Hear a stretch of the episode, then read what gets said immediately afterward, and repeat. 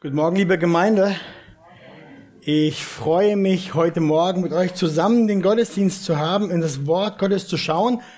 Vorneweg, bevor wir in die Predigt einsteigen, heute haben wir ein kleines Novum. Ich weiß nicht, ob ihr das gemerkt habt.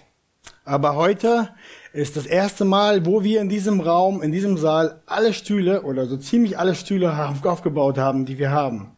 Wir hatten noch nie einen Gottesdienst, wo alle zusammen hier drin sitzen konnten. Also wir haben zwei Gottesdienste gehabt, Leute im Café, Leute im Flur und so weiter. Aber das ist so schön zu sehen, dass ihr alle hier seid, wer alles da ist, dass wir hier reinpassen. Ja, das ist gut, wenn der Leib Christi zusammenkommt und nicht zerteilt in zwei Gottesdienste oder zu Hause in Livestreams und so weiter verstreut ist. Sören, wenn das, wenn das nicht geht, dann nehme ich das andere Mikro. Ja? Und dann, während Sören noch ein bisschen mischt und stimmt, ähm, wollte ich noch herzlich Dankeschön sagen für alle, die gestern da waren. Wir haben hier einen Gemeindefrühjahrsputz gehabt. Deswegen sieht das so gut aus. Sauber, ordentlich, sehr schön. Danke euch für eure Mühe und für eure Zeit. Ohne euch würde es nicht gehen, geht es auch so gar nicht. Ja, danke euch auch für die, die regelmäßig hier putzen. Die Räume, die wir haben, die sind nicht von alleine so schön. Die bleiben auch nicht von alleine so schön. Okay, gut. Dann fangen wir an. Wir sind ja in einer Predigtserie im zweiten Buch Mose und heute setzen wir dort fort. Wir sind mittlerweile im Kapitel 15 angekommen und wir wollen auch gleich zusammen 21 Verse lesen, 1 bis 21 aus Kapitel 15. Ihr könnt gleich über die Bildschirme den Text mitverfolgen und wir lesen aus der Schlachter 2000. Wer sie dabei habt, steht doch gerne auf, wer die Kraft hat. Und Marina kommt und liest heute für uns den Text. Der Lobgesang Moses und Israels. Damals sangen Mose und die Kinder Israels dem Herrn diesen Lobgesang und sprachen, Ich will dem Herrn singen, denn hoch erhaben ist er. Ross und Reiter hat er ins Meer gestürzt. Der Herr ist meine Stärke, mein und mein Lobgesang. Und er wurde mir zum Heil. Das ist mein starker Gott. Ich will ihn preisen. Er ist der Gott meines Vaters, ich will ihn erheben. Der Herr ist ein Kriegsmann, Herr ist sein Name. Die Streitwagen des Pharao und seine Heeresmacht warf er ins Meer. Seine auserlesenen Wagenkämpfer sind im Schilfmeer versunken. Die Tiefe hat sie bedeckt. Sie sanken auf dem Grund wie ein Stein. Herr, deine Rechte ist mir Kraft geschmückt. Herr, deine Rechte hat den Feind zerschmettert, und mit deiner großen Macht hast du deine Widersacher vertilgt. Du hast deinen Grimm losgelassen, der verzehrte sie wie Stoppeln. Durch den Hauch deines Zorns türmte das Wasser sich auf. Es standen die Wogen wie ein Damm. Die Fluten erstarrten mitten im Meer. Der Feind sprach, ich will sie jagen, ich will sie ergreifen, ich will den Raub verteilen, will meine Wut an ihnen auslassen, ich will mein Schwert ziehen, meine Hand soll sie vertilgen. Du wehtest mit deinem Wind, da bedeckte sie das Meer. Sie versanken wie Blei in den gewaltigen Wassern. Wer ist dir gleich unter den Göttern, o Herr? Wer ist dir gleich, herrlich in Herrlichkeit? Feuchtgebietend in Ruhmestaten, Wunder vollbringend? Du strecktest deine Rechte aus, da verschlang sie die Erde. Du leitest in deiner Gnade das Volk, das du erlöst hast. Durch deine Kraft bringst du sie zu der Wohnung deines Heiligtums.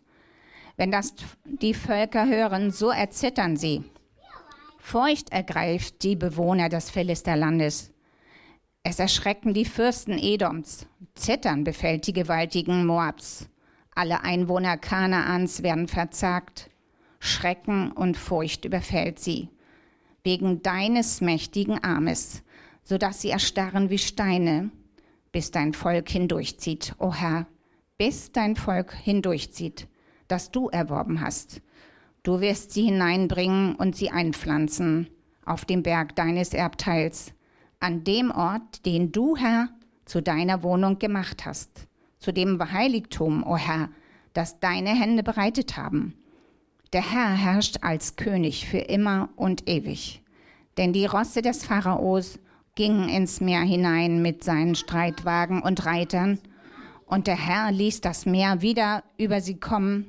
Die Kinder Israels aber gingen trockenen Fußes mit, mitten durchs Meer. Und Miriam, die Prophetin Aarons Schwester, nahm das Tambourin in ihre Hand, und alle Frauen folgten ihr nach mit Tambourin und im Reigen. Und Miriam antwortete ihnen im Wechselgesang, Singt dem Herrn, denn hoch erhaben ist er. Ross und Reiter hat er ins Meer gestürzt. Danke dir. Ja, bleibt noch stehen. Wir beten vor der Predigt. Vater, ich danke dir, dass wir heute zu diesem Text kommen, zu diesem Lied. Und ich möchte dich bitten, dass du uns zu uns sprichst durch dein Wort, unser Herz aufbaust, unsere Augen sehen machst, so dass wir sehen, es geht um dieses Siegeslied der Kinder Gottes. Ich möchte dich bitten, dass du uns gewahr machst, worüber du gesiegt hast und wie du es getan hast. Danke dir für diesen Morgen. Amen. Nehmt gerne Platz. Was war bis hierhin geschehen? Wie kommt es zu diesem Lied? Also für alle, die es noch nicht mitgekriegt haben, diese 21 Verse sind ein Lied. Die wurden gesungen mit einer Melodie und wir betrachten das heute Zeile für Zeile, Vers für Vers. Aber zunächst einmal, was war geschehen bis hierhin? Gott hatte durch seine starke Hand das Volk Israel aus Ägypten herausgeführt. Das Volk Israel war dort in Ägypten versklavt. Er hatte es geführt nicht auf dem direkten Weg entlang der Mittelmeerküste zurück aus Ägypten nach Israel, nach Kanaan, sondern er hatte sie in den Süden geführt, äh, den langen Weg, den Umweg durch die Wüste. Und selbst dort musste das Volk kehrt machen und wieder zurückgehen, so dass er sich dann vor dem Schilfmeer, vor dem Roten Meer wiederfand. Meer im Rücken und die herannahende Kriegsmacht der Ägypter vor sich. So war das Problem. Pharao wollte nämlich sein Volk zurückhaben, seine Sklaven, die ihm dienten, wollte er zurück zurückholen und so jagt er ihn nach. Und dann erlebte das Volk eine großartige, gewaltige Rettung. Was passierte? Sie gingen trockenen Fußes durch das Rote Meer, weil Gott dem Volk einen Weg gebahnt hatte. Der Herr hatte eine Schneise mitten durch das Wasser geöffnet, während die heranrückenden Ägypter durch die Wolkensäule, die zum Teil Wolke war und zum Teil Feuer war, zurückhielt. Und dann waren die Ägypter sogar so verblendet, dass sie dem Volk Israel, dem Volk Gottes, in diese Schneise zwischen den hochgehaltenen Mauern des Wassers hineingefolgt sind in ihrem Tollwahn, in, ihrem, in ihrer Tollwut, um sie zu kriegen. Und dann, dann ließ der Herr die Wassermassen über der mächtigsten Armee der Welt zusammenbrechen und der Pharao samt seinem ganzen Heer kamen um. Israel war erlöst. Israel war gerettet. Die Sklaverei war beendet. Die Unterdrückung war vorbei. Sie waren dem Tod durch die Waffen des Feindes entkommen. Ihre Feinde waren besiegt. Sie waren nirgendwo mehr zu sehen. Sie wurden von den Wassern Gottes hinweggerafft. Sie sanken wie Steine und wie Blei, lesen wir, zum Boden des Meeres in ihren Rüstungen, in ihren, mit ihren Waffen, in ihren Wagen. Und nachdem sich das Wasser wieder beruhigt hatte, das Kriegsgeschrei und das Getöse der Wagen nicht mehr zu hören war, war Stille. Und dann, dann brach das Volk Gottes an einen Jubel aus. Könnt ihr euch das vorstellen? Das Unmögliche war geschehen. Sie waren gerettet. Der Feind war zu 100 Prozent vernichtet. Er war vertilgt. Er war nicht mehr zu sehen. Was vorher unmöglich aussah, geschah. Das Ende war da und der Herr schenkt Leben. Nach einer solchen übernatürlichen und nach einer solchen unerwarteten Rettung, nach einem solch glorreichen Sieg über die Feindesmacht, kann niemand mehr still und leise zu seinem Alltag zurückkehren. Was geschah? Das Volk fing an, ein Lied zu singen. Wir machen mal so weiter. Also, nach so einer großen, unerwarteten Errettung ging das Volk nicht zum Alltag über, sondern ein Lied musste her. Und heute sind wir an dieser Stelle. So ging es dem Volk.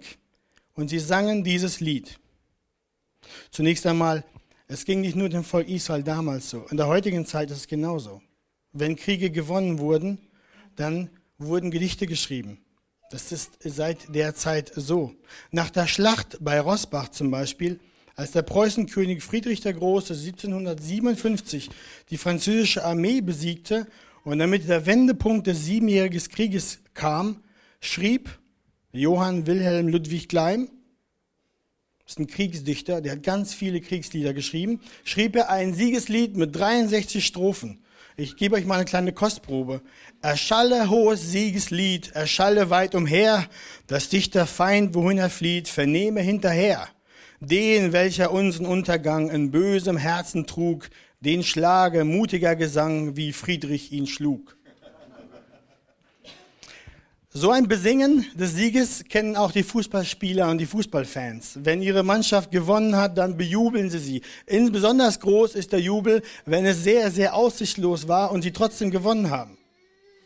Aber ich sage euch heute Morgen, wie viel mehr noch tun es die Christen, dass sie ein Siegeslied anstimmen über das Werk Jesu Christi am Kreuz. Diejenigen, die wissen, wovon ich rede, die können nicken. Die anderen, die das noch nicht wissen, ich werde es euch erklären. Aber zunächst einmal, wie aussichtslos sah der Kampf aus, den Christus kämpfte? Wie verloren sah die Schlacht aus? Der Feind rieb sich sogar die Hände. Weit gefehlt aber, denn der Tod am Kreuz vom Sohn Gottes war nicht Niederlage, sondern war Gottes geplanter Sieg über die Sünde und den Tod womit Befreiung kam von Sünde und von Tod. Oh, wie singen die Christen nun seit der Zeit.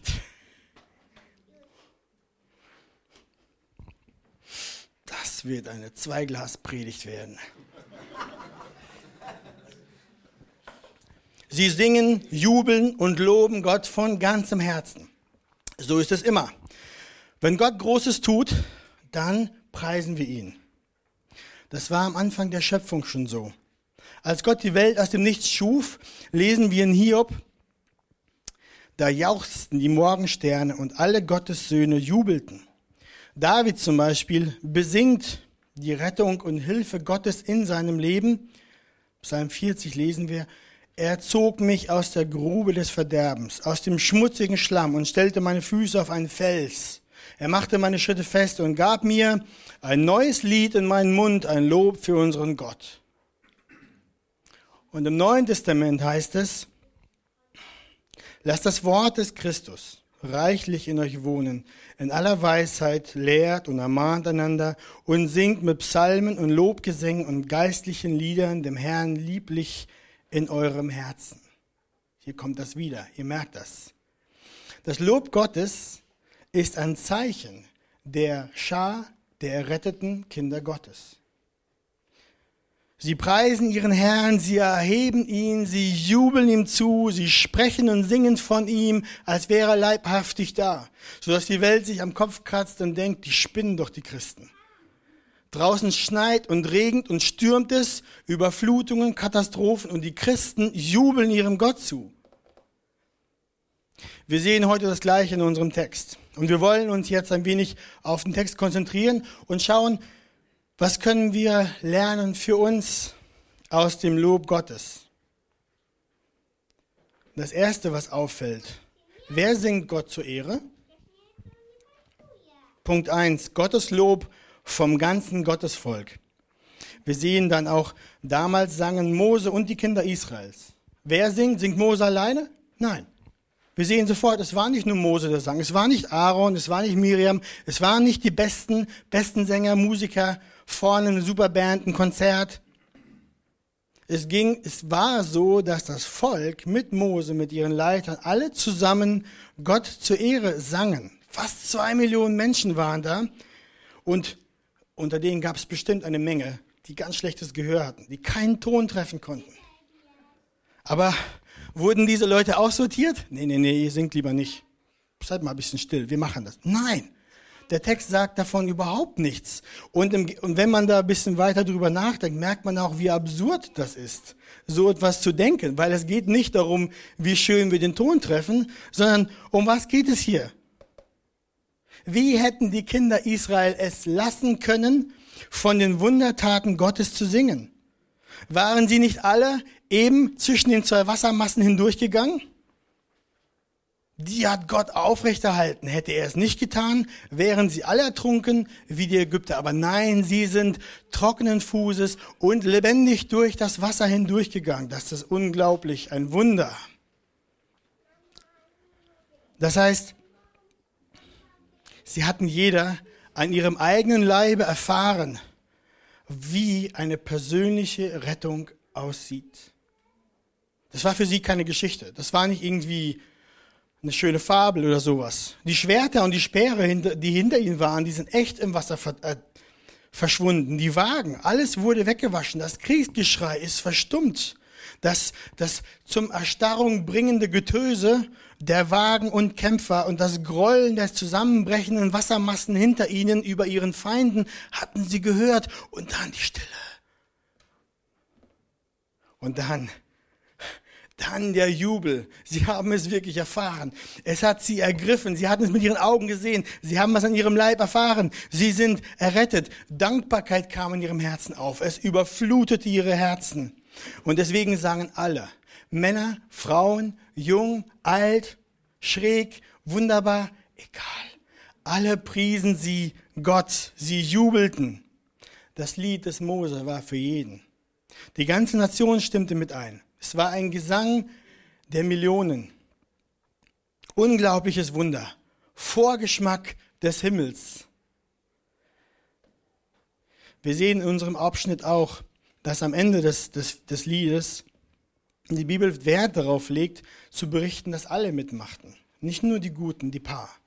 Wir sehen, dass Miriam, die Prophetin, Aarons Schwester, das Tambourin in die Hand nahm und alle Frauen folgten ihr nach, machten mit. Sie priesen Gott, sie tanzten, sie sangen im Wechselgesang. Ross und Reiter hat er ins Meer gestürzt. Der Gedanke ist ganz klar. Das Lied der Erlösung ist für das ganze Volk. Alle singen es, weil alle Erlösten durch das Wasser gegangen sind und leben, errettet sind. Es genügt nicht, dass Mose singt. Es genügt nicht, dass eine kleine Gruppe singt. Nur die Besten. Es genügt nicht, dass ein Chor singt, dass nur die Männer singen oder nur die Frauen singen. Nein, das ganze Volk muss singen. Der Lobgesang gehört allen Kindern Gottes, egal ob Mann oder Frau, jung oder alt. Alle, die dem Herrn vertraut haben, alle, die ihn erfahren haben, werden singen, weil ihr Herz überläuft. Und genauso ist das auch heute Morgen bei uns. Genauso ist es auch bei diesem Gottesvolk hier in der Arche in Stade.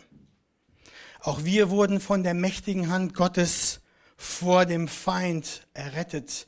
Wir sind durch Tod und Sünde hindurch gerettet durch den Sohn Jesus Christus, der die Ketten unserer Verdammnis gebrochen hat, der uns befreit hat. Der Böse hatte uns versklavt. Wir waren Todgeweihte. Wir waren unfähig, uns selbst zu retten. Wir waren tot in unseren Sünden und Übertretungen, sagt die Schrift. Aber gelobt sei Gott.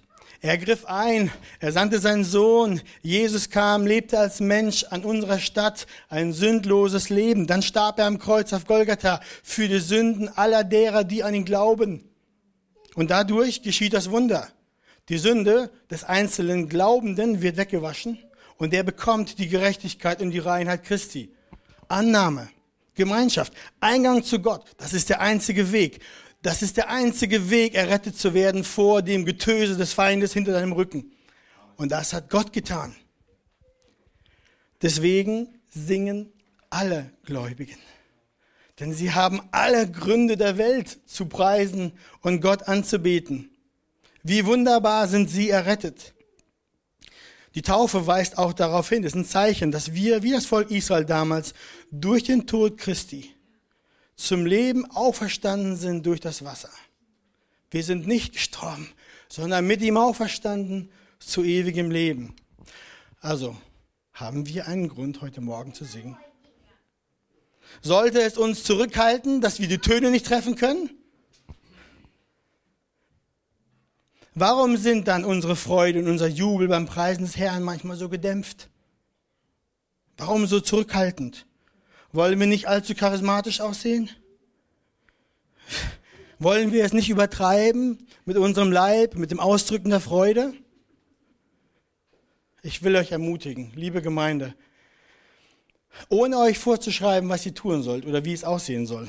Aber ich will euch ermutigen, frei zu sein mit euren Stimmen, mit euren Gesichtern, mit eurem ganzen Leib, euren Herrn, der wirklich und leibhaftig für euch bezahlt und euch errettet hat, ihn zu preisen und ihn anzubeten. Ausdruck zu geben dem Preis und dem Lobgesang, der Anbetung, der Hingabe eurem Herrn Heiland. Lasst gerne falsche religiöse, heiligkeitsscheinende Dinge zurück und freut euch. Wenn du eine Million Euro in der gewonnen hast und ich komme und ich dir das, dann will ich mal sehen, wie gehalten du sagst, oh, cool. Also wenn du dich so freust, dann musst du zum Arzt, Puls muss gecheckt werden. Ihr, ihr merkt, was ich meine, ja? Es geht, ich, ich weiß nicht, wie es euch geht, aber wenn mich das ergreift, ergreift mich das. Dann kannst du es sehen. Und ich denke, wir sind alle so gemacht, dass wir uns freuen können. Ich ermutige euch, freut euch. Ich, ich, ich wage sogar zu behaupten, dass wenn du nicht wirklich singst und dich freust, dann hast du die Größe des Wunders nicht verstanden, nicht ganz verstanden. Du hast den Feind noch nicht im Nacken gespürt.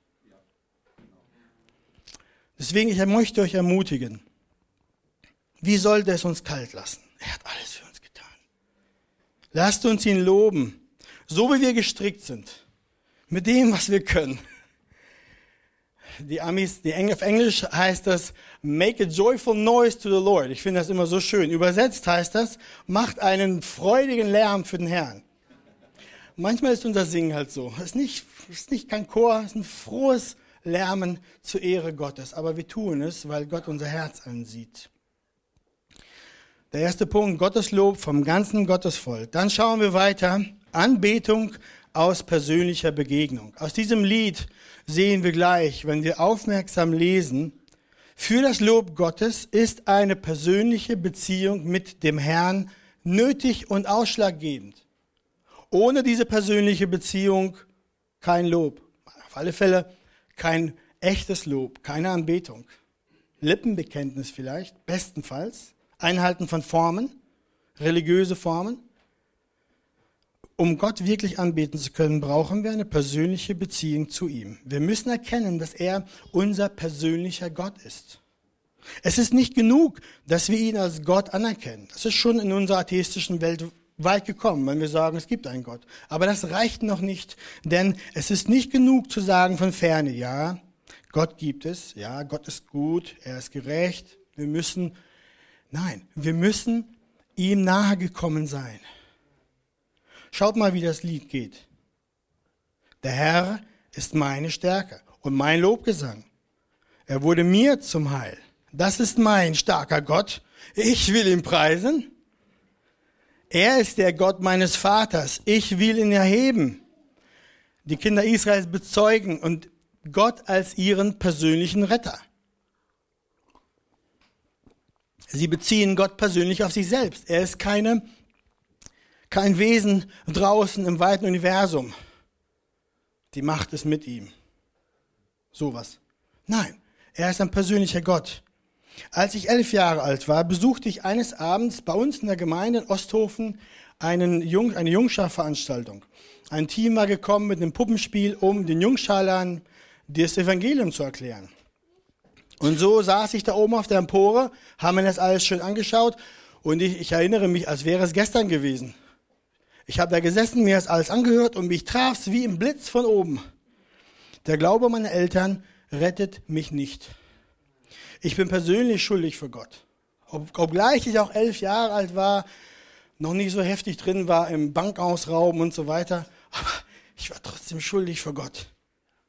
Weil ich persönlich gegen ihn gesündigt hatte, brauchte ich Jesus als Retter.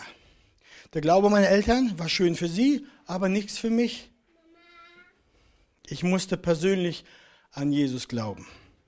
Und so folgte ich dann dem Aufruf. Ich ging dann die Emporenstufen runter, die Treppen bis nach vorne für die Bühne.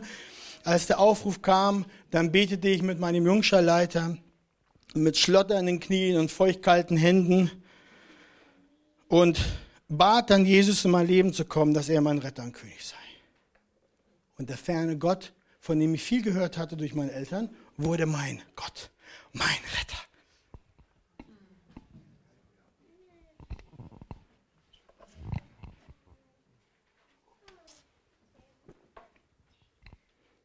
So war das. Der Gott, an den ich glaubte, an den meine Eltern und Brüder glaubten, der wurde an dem Abend zu meinem Gott. Das ist das Wunder, das jeder von euch braucht, wenn er dieses Lied singen will. Deswegen kannst du auch sagen, dass er dein Gott ist, dass du in das Loblied der Christen einstimmen kannst. Sind die Texte, die wir singen, die wir später singen werden, sind das deine Texte? Haben, die Leben, haben diese Liederzeilen was mit dir zu tun? Beschreiben sie dein Leben? Und wie sieht's mit dir aus, Freund, der du heute Morgen hier bist? Hast du dein Leben Jesus anvertraut? Ist er dein Herr, dein Retter? Oder rettest du dich noch selbst? Wenn du möchtest, dass Jesus dich rettet, dann kannst du gerne ein Handzeichen geben und wir beten mit dir. Ich erkläre dir das. Kannst du gleich machen. Oder später. Aber lass diesen Zeitpunkt nicht verstreichen. Und du, Bruder und Schwester, ist dein Lied über die Zeit flau geworden? Ist dein Lobgesang gequält und nicht so wirklich gejubelt? Oder ist dein Lob und Anbetung ganz geschwunden? Warum? Was ist passiert? Womit füllst du dich? Worauf blickst du? Hast du vergessen, was der Herr für dich getan hat? Hast du vergessen, wer du bist? Woher, wo du herkommst und wo du hingehst? Falls es bei dir heute Morgen so ist, dann schnappe dich selbst an deine eigene Nase und tu Buße. Bitte, gib deinem Retter Jesus Christus heute Morgen neu dein Herz und sage so wie Jesaja, siehe, Gott ist mein Heil. Ich will vertrauen und lasse mir nicht grauen, denn Jahwe, der Herr, ist meine Kraft und mein Lied und er wurde mir zur Rettung. Deswegen heute Morgen ermutige ich dich, Bruder oder Schwester, wenn du merkst, dass dein Loblied flau geworden ist, dann sage klar und deutlich, Jesus Christus ist meine Kraft und mein Lied und er wurde mir zur Rettung. Wer an den Herrn Jesus Christus glaubt, der kann von Herzen in dieses Lied einstimmen. Dann geht es nicht mehr um den Ton und die Melodie, da geht es um das wahre Preisen und die Anbetung des Herzens. Anbetung kommt aus der persönlichen Beziehung mit dem Herrn. Einstimmenden Lobgesang Gottes geschieht dann, wenn er uns nahe gebracht hat, wenn wir wissen, dass wir Feinde waren unter dem Zorn Gottes und jetzt nahe gekommen sind und gesegnete Kinder Gottes, willkommene, geliebte Kinder Gottes sind, versöhnt mit ihm, seine Erlösten, seine Freigekauften, seine Befreiten. Wir ziehen aus dem Land der Sklaverei aus, dann singen wir mit Leib und Seele so, wie wir dieses Lied singen. Und sehe ich Jesus auf der Erde wandeln in Knechtsgestalt, voll Lieb und großer Huld. Wenn ich im Geiste sehe sein göttlich Handeln am Kreuz bezahlen. Viele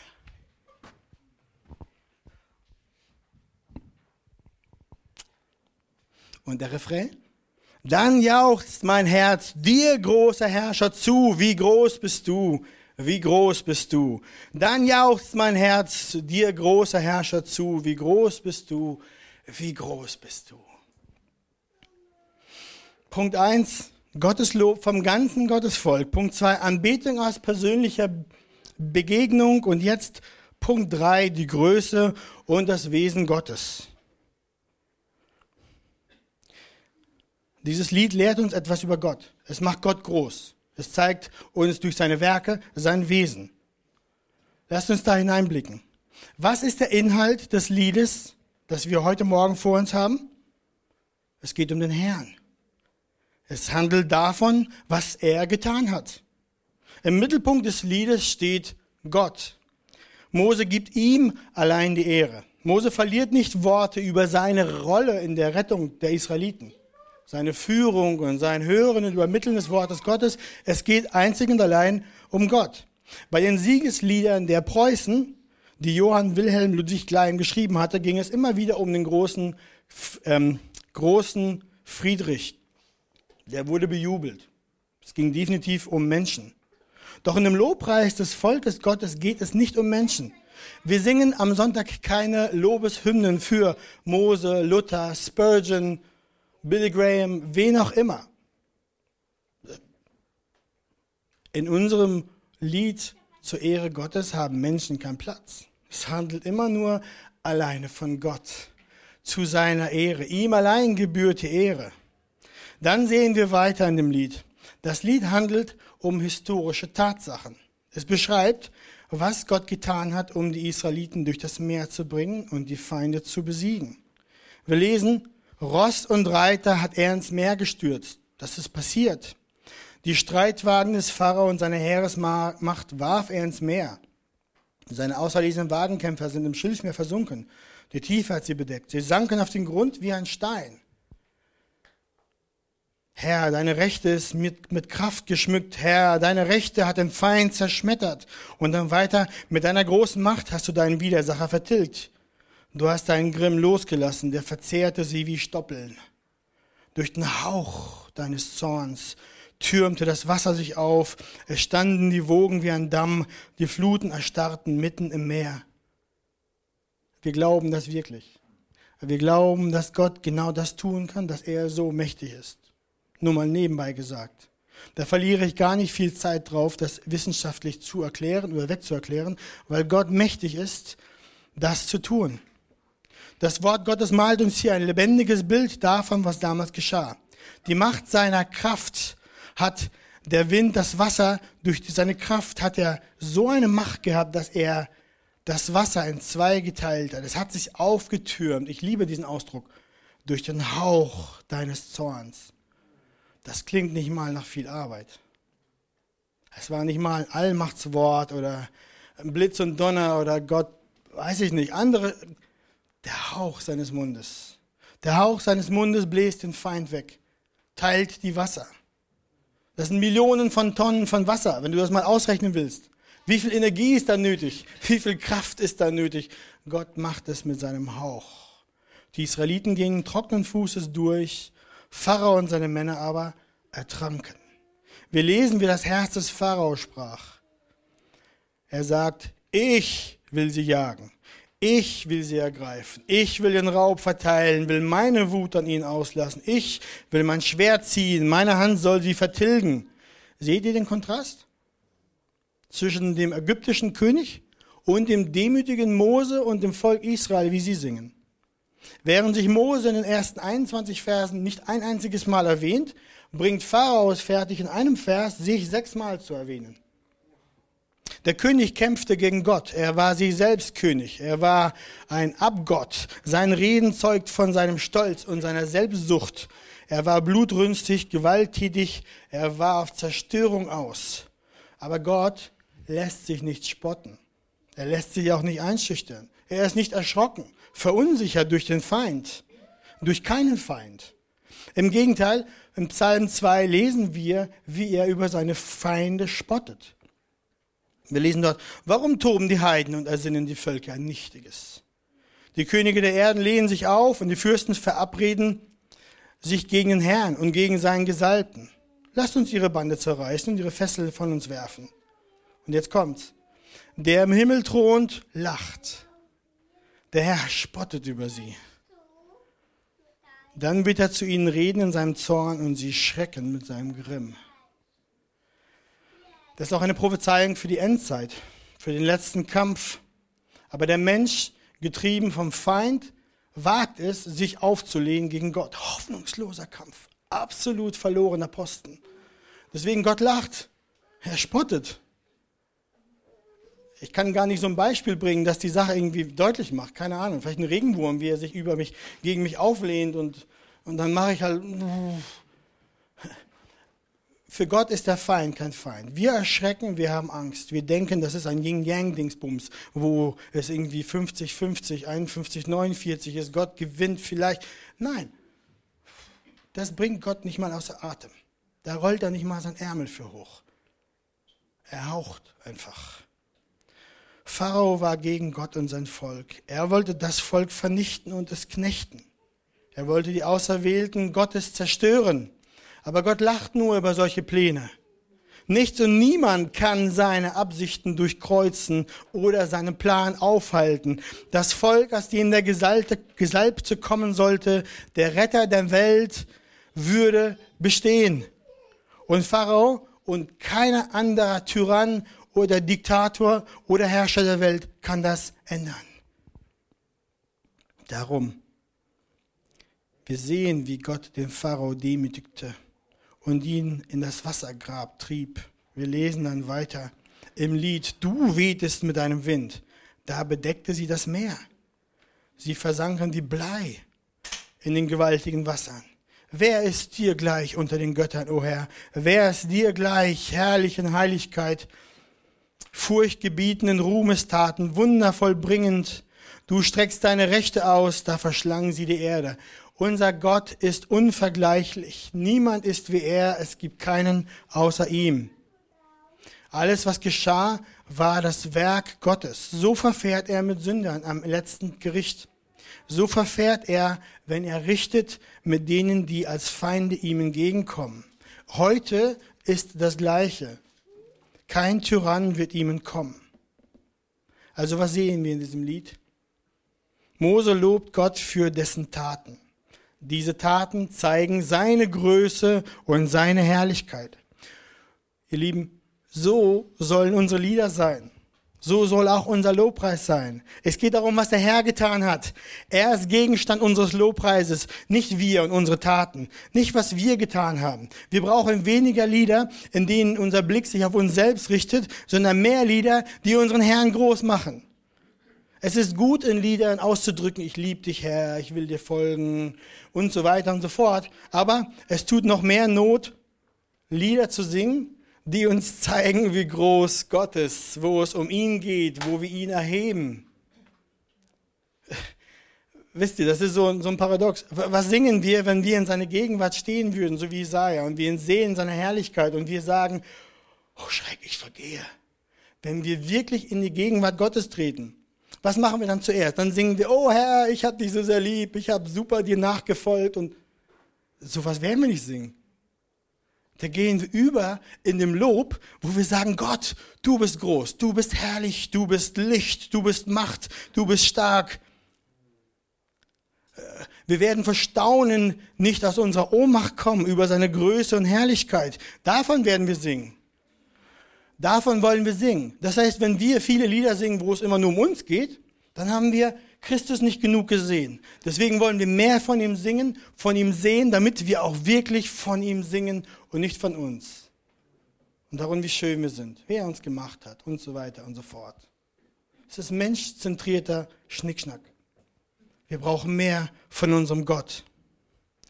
Unsere Lieder erzählen, wie der Herr uns aus der Sündensklaverei befreit hat, wie er uns selbst durch das Meer des Todes brachte, uns erlöste, wie Christus am Kreuz starb, um unsere Rettung zu bewirken, wie er dann das Grab verließ, so damit wir auch mit ihm im Glauben durch den Tod zum Leben kommen und Sünde und Tod besiegt sind für alle Zeit. Unsere Lieder sind so, wie im Himmel gesungen wird, Offenbarung 15. Groß und wunderbar sind deine Werke, o Herr, Gott, du Allmächtiger. Also, aus dem Lied sehen wir, aus dem Inhalt sehen wir die Größe Gottes, aber wir können durch die Taten aus dem Lied auch sehen das Wesen Gottes. Also, welche Charaktereigenschaften er hat. Lasst uns da reinschauen. Ich zähle euch ein paar auf, die wir im Text sehen. Seine Ewigkeit. Das Volk Israels spricht Gott bei seinem Namen an und das Lied, wenn wir im Hebräisch lesen würden, benutzt den Ausdruck Yahweh. Das heißt, das ist der Name, mit dem Gott sich am brennenden Busch offenbart hatte. Der ich bin, ich bin, der ich bin. Gott ist ewig. Er hat keinen Anfang, er hat kein Ende. Er ist der Ewige. Dann sehen wir seine Kraft.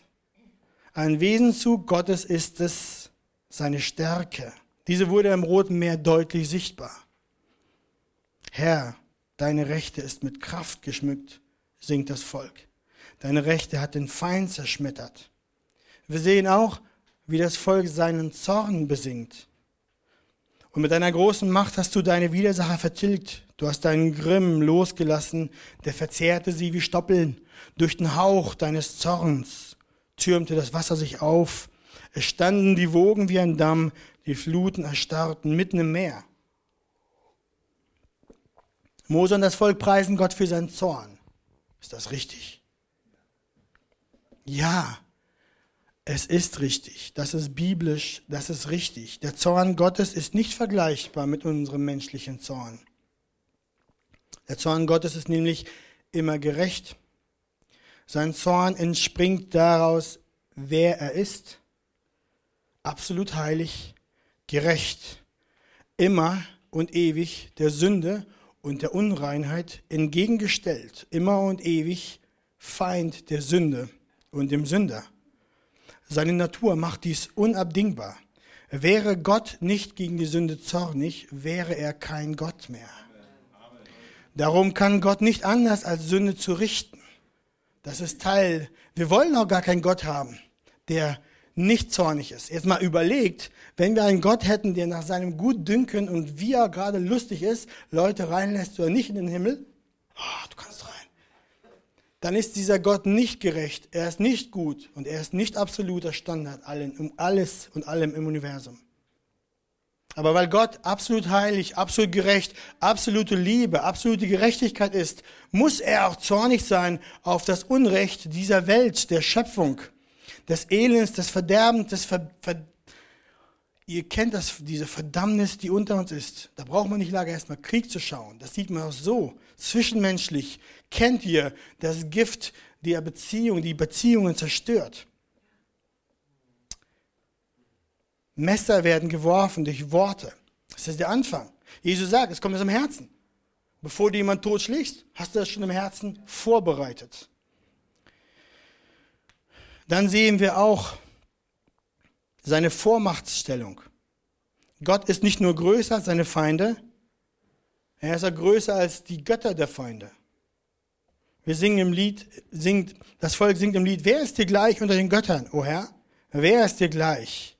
Herrlich in Heiligkeit, furchtgebieten in Ruhmestaten, wundervoll bringend? Die Antwort ist, niemand. Niemand ist so wie Gott, der Gott Jakobs, Israels, Isaaks und Jakob und ähm, Jetzt habe ich den Faden verloren. Ihr wisst aber, der Gott, der Gott Israels, unser Gott, Jahwe, der Ewige. Dann sehen wir auch seine Liebe. Vers 13, 14, 15. Du leitest in deiner Gnade das Volk, das du erlöst hast. Durch deine Kraft bringst du sie zu der Wohnung deines Heiligtums. Wenn das die Völker hören, so erzittern sie. Furcht ergreift die Bewohner des Philisterlandes. Es erschrecken die Fürsten Edoms, Zittern befällt die gewaltigen Moabs. Alle Einwohner Kanaans werden verzagt. Schrecken und Furcht überfällt sie wegen deines mächtigen Armes, sodass sie erstarren wie Steine. Bis dein Volk hindurchzieht, o oh Herr, bis dein Volk hindurchzieht, das du erworben hast. Und jetzt passt gut auf, Vers 17. Du wirst sie hineinbringen und sie einpflanzen auf dem Berg deines Erbteils, an dem Ort, den du, Herr, zu deiner Wohnung gemacht hast, zu dem Heiligtum, o oh Herr, das deine Hände bereitet haben. Seine Liebe behält Gott nicht für sich selbst, sondern teilt sie mit seinen Kindern. Und wir sehen hier in diesem Lied, schaut Mose auch sogar in die Zukunft. Wir, die wir das Neue Testament lesen und kennen, wissen, um was es hier geht. Schon damals beim Aufzug durch das Rote Meer hat Gott schon die Richtung des Heilsplanes angedeutet, wo es hingehen wird. Und die Worte, die er hier singt, die das Volk hier singt, sind eine Prophetie. Mose hielt an den Verheißungen Gottes fest. Das Volk Gottes wird zu seinem Erbteil gebracht, wird in das Land Gottes kommen. Es wird heimgebracht. Weil Gott seine Kinder liebt, führt er sie sicher ans Ziel. Gewisslich werden sie ankommen. Es lagen noch Jahrzehnte der Wanderung vor ihnen, aber Mose wusste schon gewiss, der Herr ist gnädig und voller Liebe. Und wir im Neuen Testament wissen sogar noch mehr, dass das irdische Kanan nicht das Endziel war, sondern dass der Sohn Gottes kommen sollte aus diesem Volk Israel. Die Stiftshütte, der Tempel waren nur Bilder auf Christus, der der wahre Ort des Treffens zwischen Gott und dem Menschen ist. In Christus ist dieses Treffen, diese Begegnung wieder möglich. In Christus sind wir angenommen. Deswegen sagen, deswegen ist das so wichtig. Wenn ein Mensch an Jesus und sein Werk am Kreuz glaubt, dann wird er errettet und hat auf einmal Zugang zu Gott. Zugang, um alttestamentliche Sprache zu benutzen, in das Allerheiligste von der Stiftshütte und von dem Tempel, da wo nur der Hohepriester einmal im Jahr rein durfte, haben wir jetzt Zugang. Der Hebräerbrief erklärt es uns auch. Kraft des Blutes Jesu haben wir was? Freimütigkeit zum Eingang in das Heiligtum. Und, und wir wissen dann auch, dass wir durch Jesus eingepflanzt sind auf dem Berg des Erbteils, an dem Ort, den du, Herr, zu deiner Wohnung gemacht hast. Sodass wir auch, was in Offenbarung 21 beschrieben wird, für wahr sehen und erleben, wenn wir an Jesus glauben. Dort steht, was noch geschehen soll, und ich sah einen neuen Himmel und eine neue Erde, und ich, Johannes, sah die heilige Stadt, das neue Jerusalem von Gott aus dem Himmel herabsteigen. Und ich hörte eine laute Stimme aus dem Himmel sagen, siehe, das Zelt Gottes bei den Menschen. Und er wird bei ihnen wohnen und sie werden seine Völker sein. Und Gott selbst wird bei ihnen sein, ihr Gott. Unglaubliches ist hier wahr geworden. Wir waren Lichtjahre von Gott entfernt durch unsere Sünde. Lichtjahre reichen noch nicht aus. Aber er hat uns nahegebracht durch das Opfer Christi, sodass wir jetzt in seiner Gegenwart sein können und dass wir dann auch in der neu geschaffenen Welt bei ihm sein können und er mitten unter uns wohnt, unser Gott. Das ist es, was Mose schon besungen hat. Das ist es, was das Lied vorhersagt. Also ihr Lieben, zum Schluss. Was lernen wir von dem Siegeslied des Volkes Gottes? Ich ermutige euch, liebe Gemeinde, sieh aufs Neue, wie groß und mächtig Gott ist, wie herrlich er ist, wie er sein Volk Israel geführt und gerettet hat, damit der Messias aus diesem Volk kommt, damit der Retter der Welt kommt, damit alle, die an ihn glauben, ins himmlische Kanan gelangen können, damit sie eingepflanzt werden können auf dem Berg, des Heiligtums, in der Wohnung Gottes. Erkenne erneut, dass er ewige Absichten hat und diese unbeirrbar verfolgt und trotz der Feinde, so wie Pharao und anderen, immer zu seinem Ziel kommt. Er lacht über die Feinde. Er hat keine Angst vor ihnen. Nichts schüchtert ihn ein. Er kommt zum Ziel mit seinem Volk und auch mit dir. Schaue darauf. Erinnere dich. Siehe, wozu du berufen bist. Schaue auf das Wesen Gottes. Sieh die Wassermauern zu deiner Rechten und zu deiner Linken, durch die er dich trockenen Fußes zum Leben führt. Auch wenn deine Tage manchmal hart und böse sind, so bringt er dich trotzdem sicher ans Ziel. Auch wenn du das Siegeslied der Kinder manchmal in Moll singst anstatt in Dur, singen wir es trotzdem. Warum? Weil er treu ist, weil er zu seinem Ziel kommt, weil nichts seine Absichten abwenden oder schmälern oder verhindern kann. Nichts. Er kommt mit dir zum Ende. Denn wir lesen, weder Drangsal oder Angst oder Verfolgung oder Hunger oder Blöße oder Gefahr oder Schwert vermögen uns zu scheiden von der Liebe des Christus. Und wir gehören nicht zu denen, die feige zurückweichen zum Verderben, sondern zu denen, die glauben zur Errettung der Seelen. Deswegen hebe deine Augen auf zu deinem Herrn und singe ihm das Siegeslied der Kinder Gottes. Amen.